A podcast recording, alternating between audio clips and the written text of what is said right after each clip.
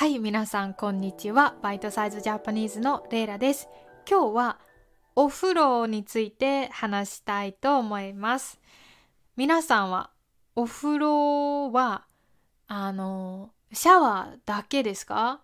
それともまあお湯に浸かりますか？お湯に浸かるはなんか中に入ってはあお湯に浸かるね。お湯に浸かりますか？シャワーだけですか？多分みんなシャワーだけの人が多いと思いますね。でも日本では結構お湯に浸かる人の方が多い。しかもみんな毎日お湯に浸かる、お湯に入りますね。今私あの、まあ10代の女の子が6人一緒に住んでいる家のスタッフのアルバイトをしてます。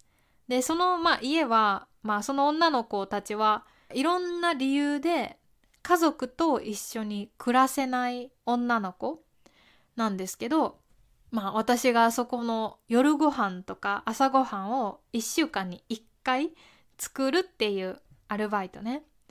で、ほんとね、女の子6人毎日みんなお風呂に入りますね。お湯に入る。シャワーだけじゃなくて。結構時間かかってみんな30分とか1時間くらいお風呂に入ってたりします。毎日。で結構これびっくりですよね。私は小さい時は多分毎日お風呂に入っていたんですけど彼氏と一緒に2人で暮らすようになってお風呂に入るのがすごくめんどくさいだから、いつもシャワーだけですね。皆さんもシャワーだけが多いですよね。お風呂に入るのは好きですか？どうですか？どうかな？あんまり好きじゃない人もいるかもしれないね。日本の温泉とか皆さんどうですか？好きかな？私は結構好きなんだけど、だけどなんか15分くらいでもう暑い暑いってなってもういらないってなりますね。もういいってなる。でも私のお父さんとかはほんと1時間でも熱いお湯に入っても大丈夫。うん。だから本当苦手な人は苦手ですよね。私の彼氏とか温泉はまあちょっと苦手なんだけど本当暑いのも苦手でうん。だから温泉は好きじゃないですね。で、なんか私の今いるアパートは、シャワーの温度をキッチンで変えられるんですね。キッチンにボタンがあって、そのボタンでお湯をつけると、キッチンとお風呂のお湯の温度を変えることができるんですね。で、私はいつも42度くらいでシャワー浴びます。でも彼氏はいつも 37とか39ぐらいに温度を低くして、まあ、シャワーを浴びるんですね。本当になんか暑いのが無理みたいで、熱い食べ物も私の彼氏は無理ですね。でもなんか私は全然熱い食べ物は大丈夫で、私のおばあちゃんは、あの、毎日お味噌汁を作るんですけどでお味噌汁がこうお鍋の中でもうグツグツグツグツグツグツめちゃめちゃ熱い沸騰しているもう100度くらいの わかんない100度かな？それくらい熱い味噌汁をふってふってこうやって飲んでましたね。だから結構小さい時から熱い飲み物は結構飲んでて私は大丈夫だけど私の彼氏は絶対無理ですね。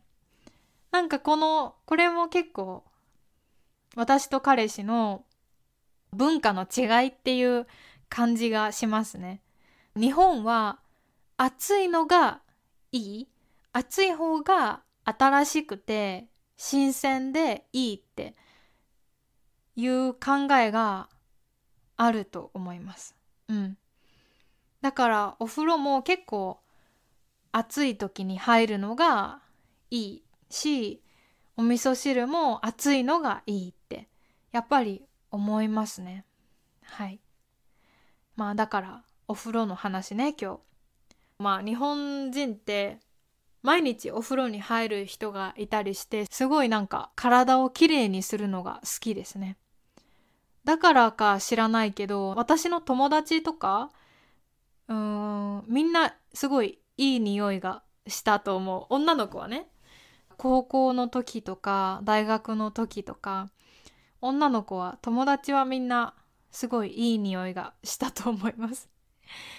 でなんか最近中国の都会の若い人にめっちゃ流行っているものがあってそれがなんかすごい小さい洗濯機。